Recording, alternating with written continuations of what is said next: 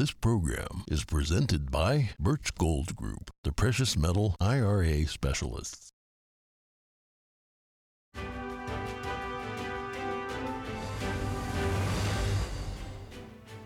Good morning. In today's headlines, keeping women's sports limited to women. That's the goal of a bill now passed by the U S House. We'll hear the stories of two athletes affected by current policies. And another new contender in the twenty twenty-four presidential race, Larry Elder throws his hat in the ring. Find out what compelled him to run for the G O P nomination.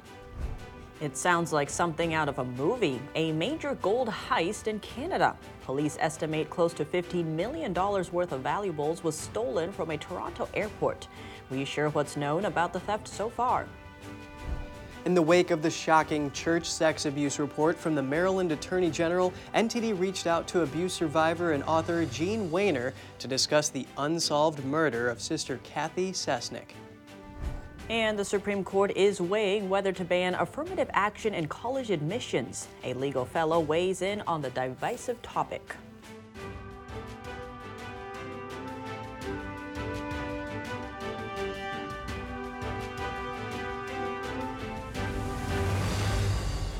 Good morning. Welcome to N T D. I'm Kevin Hogan. And I'm Tiffany Meyer in for Evelyn Lee. Today is Friday, April twenty-first. We start off with some news from the Capitol. The Republican-led House has passed a women's sports bill. It bans men who identify as women from competing in female sports. The measure passed with a slim majority. N T D's Melina Wisecup had the chance to speak with some lawmakers in support of it. Here's what she learned. Many of the Congress members that we heard from say that their goal for supporting this bill is to ensure that women have equal opportunity in sports. But for some members, they say the reasons behind their support for this bill reaches further, saying that for them, it's more about upholding core values. Here's how Congresswoman Mary Miller puts it. You know, freedom of speech and freedom of religion, but that includes freedom of conscience, and they're going after freedom of conscience. I want our country not just to survive, but to flourish. And the two foundations are faith and family. Now, the majority of the Republicans that we heard from say they're not intending to marginalize the transgender community, pointing to more practical issues they say they're concerned with, such as making sure that women have the opportunity to get sports-related scholarships, or, for example, how female athletes may feel uncomfortable in the locker room and expose their own bodies to these biological males. They cannot change a person's D N A. And this is a similar message that we heard from House Speaker Kevin McCarthy when he was pressed about how the transgender community may be impacted by this. On the flip side, Democrat leader Hakeem Jeffries says he believes that the issues like this should be left up to the professionals. The relevant organizations involved in elite sports competition to do what they do.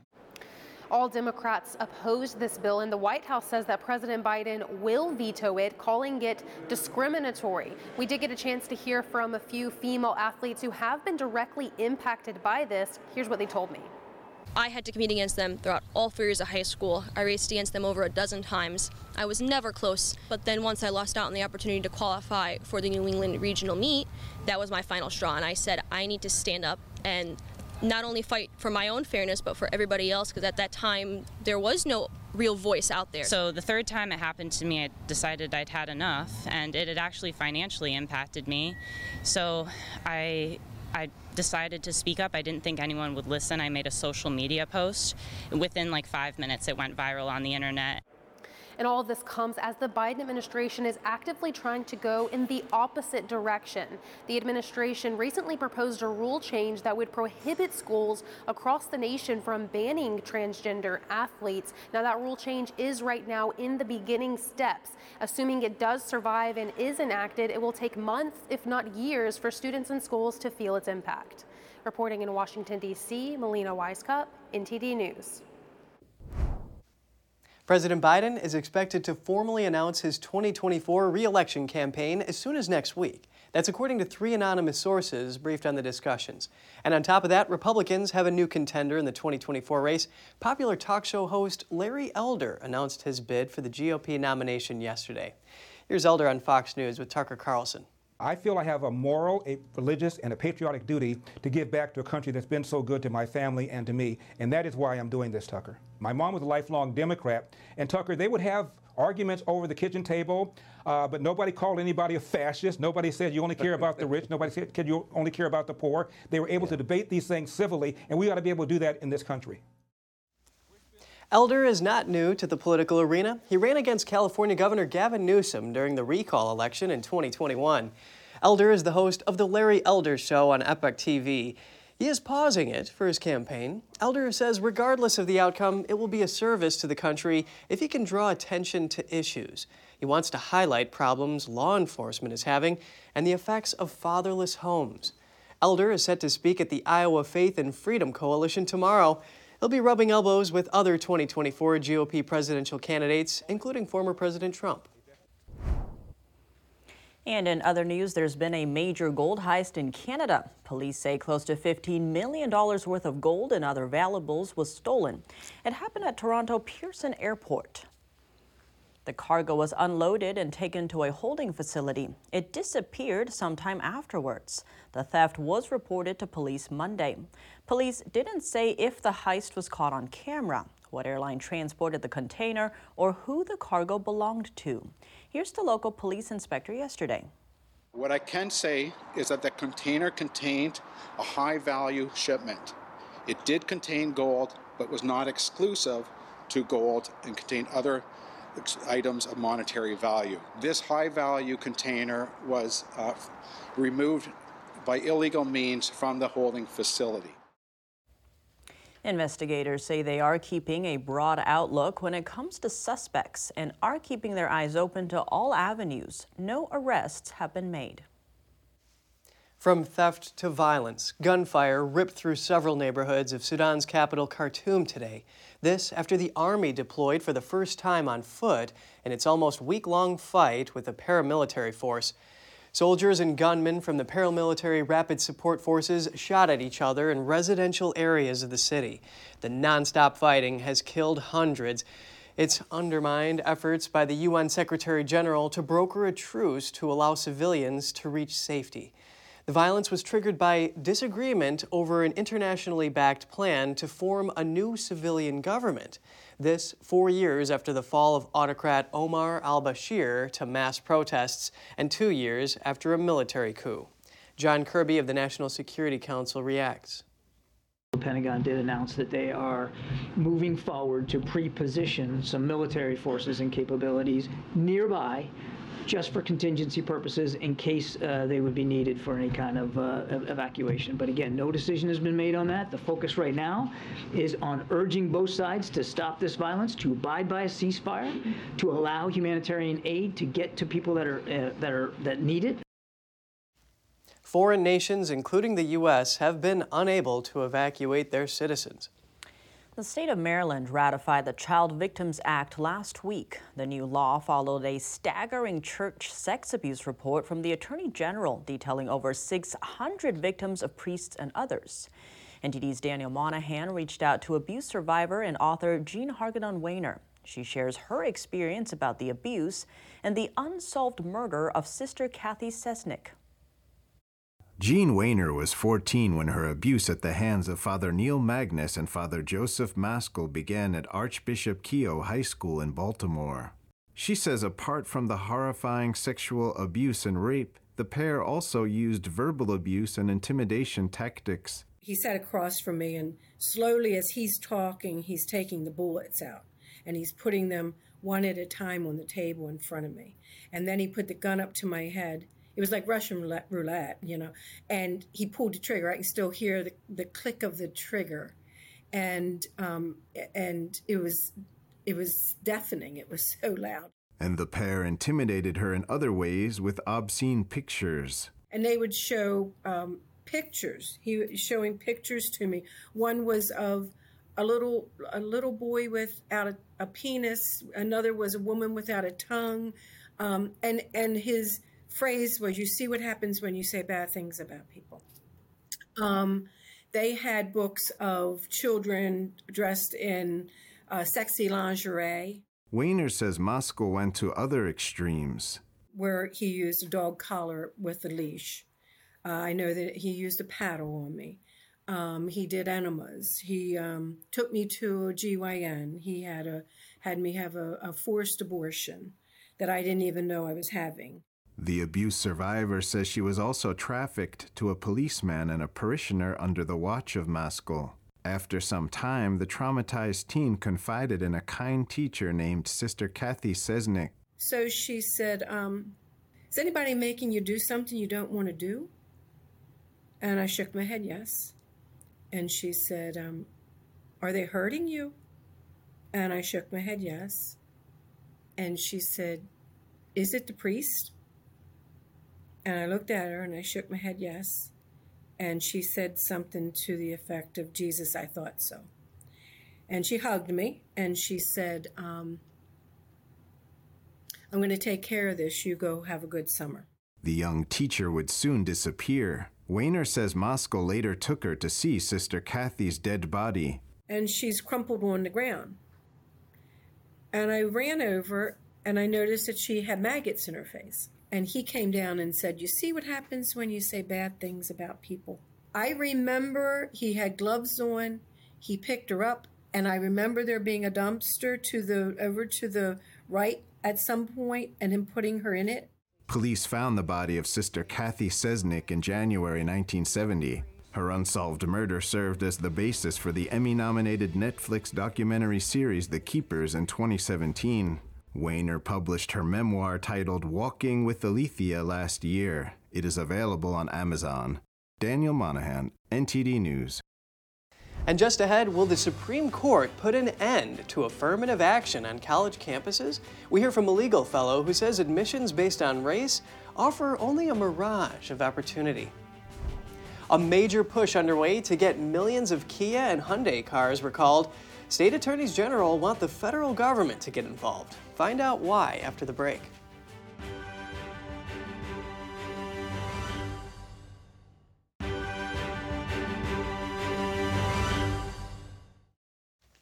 Welcome back. Let's talk about affirmative action on college campuses. It appears the Supreme Court is set to end these practices. They're meant to increase diversity in higher education and make up for disadvantages that stem from past discrimination. I wanted to discuss the pros and cons of this approach, so I spoke with a legal expert. Take a look. Joining me now is Allison Soman, an attorney at the Pacific Legal Foundation. It's so great to have you with us today, Allison. Thank you so much for, for inviting me. Can you please support your claim that race-based admissions only offer the mirage of opportunity? Sure. So race preferential admissions are commonly defended on the grounds that they offer opportunity to students who need it because they come from groups that have historically been dis- discriminated against. But several studies, including one brand new one by law professors Richard Sander and Robert Steinbock, show that race preferential admissions don't offer opportunity, but in fact only offer the mirage of opportunity. The basic mechanism is pretty simple. Most of us learn best when we're in a classroom with others who are at about the same level of preparation as we are. You don't want to throw a kindergartner in a room full of twelfth graders to learn math because she'll get overwhelmed and won't learn very much, and you wouldn't want to throw the twelfth grader in the room full of kindergartners because that would be way too easy for him. People get sorted to colleges and universities that aren't really a good fit for them.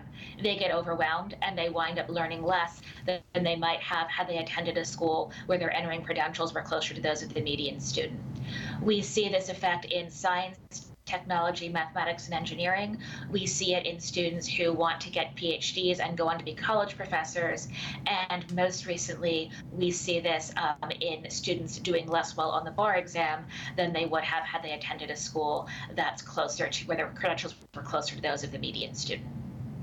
And Allison, I want to delve in a little bit more to this same level of preparation concept that you're alluding to. The president of Princeton, which you cited his research, it shows supposedly that it's better for a black man to be at an average school with good grades than at Princeton without them. They say the boost in income from better grades is almost twice that of the boost from attending a prestigious school.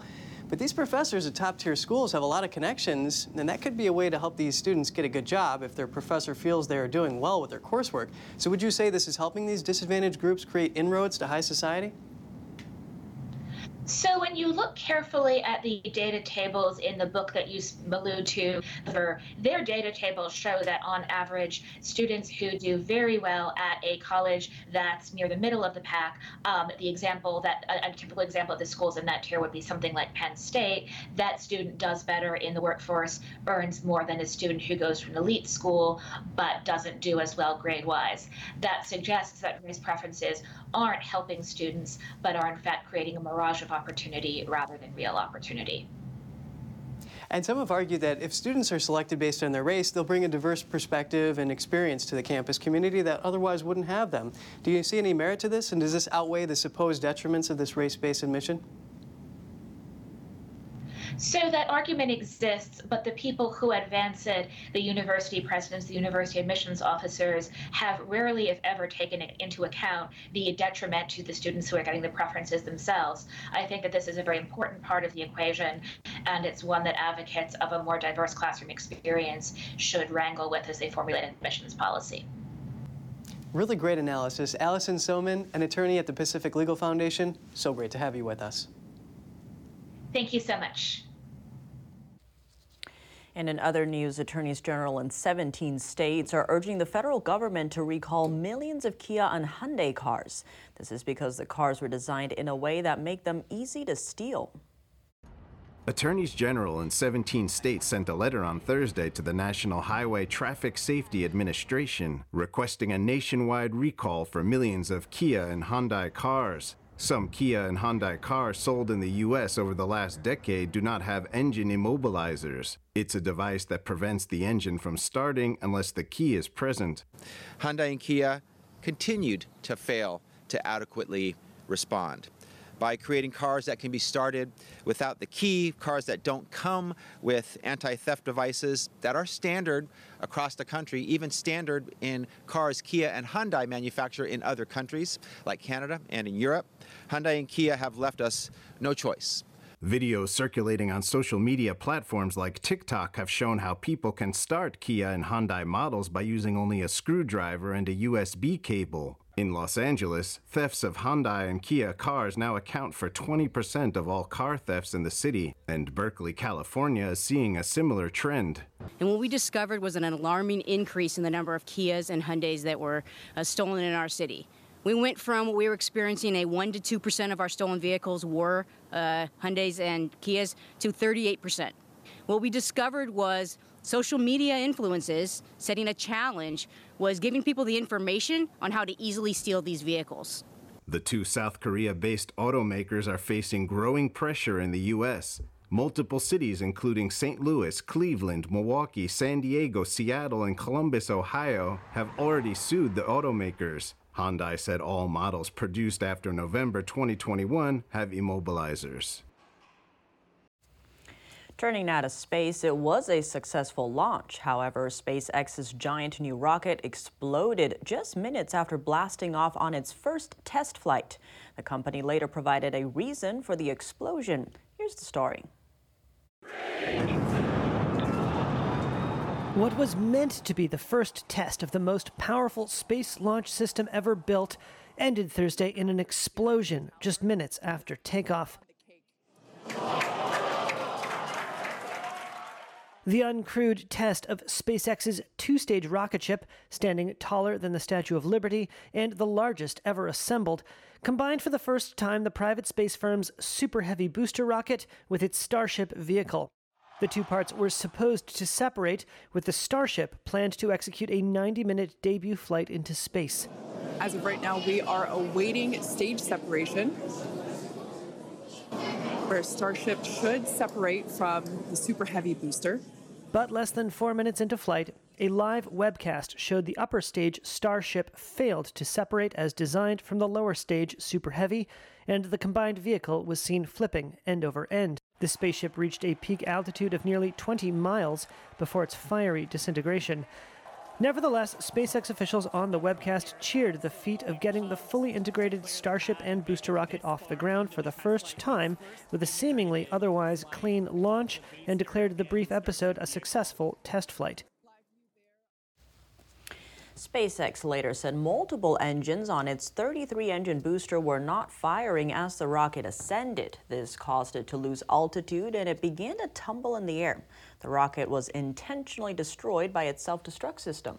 And you know, Tiff, Musk gave fifty-fifty odds that the spacecraft would reach orbit in the coming weeks leading up to the flight. He stressed that clearing the launch tower and not blowing up the launch pad would be a win. And the F A A said it would oversee the accident investigation, and until it determines that there is no threat to public safety, Starships are grounded. And throngs of spectators watched from several miles away from the launch site. Let's hear what they had to say. The coverage went blank, and then all of a sudden, kaboom, right? And, you know, you couldn't hear it, but you could see the plume, and uh, The, the, super, the Super Heavy booster just kind of hung there, and it hung there for a really long time. I expected it to fall over and explode, but it didn't. I sat in Colorado and watched them walk on the moon. So how much fun would that be before I die to watch them walk on Mars, for instance? And coming up, a beautiful bloom of wildflowers in full effect in Southern California. Find out what led to this year's variety and what visitors have to say about the site. And we take a look at a new exhibition ahead of the coronation of Britain's new king. Buckingham Palace's Queen's Gallery is featuring fashion and artwork from the Georgian era, right after the break.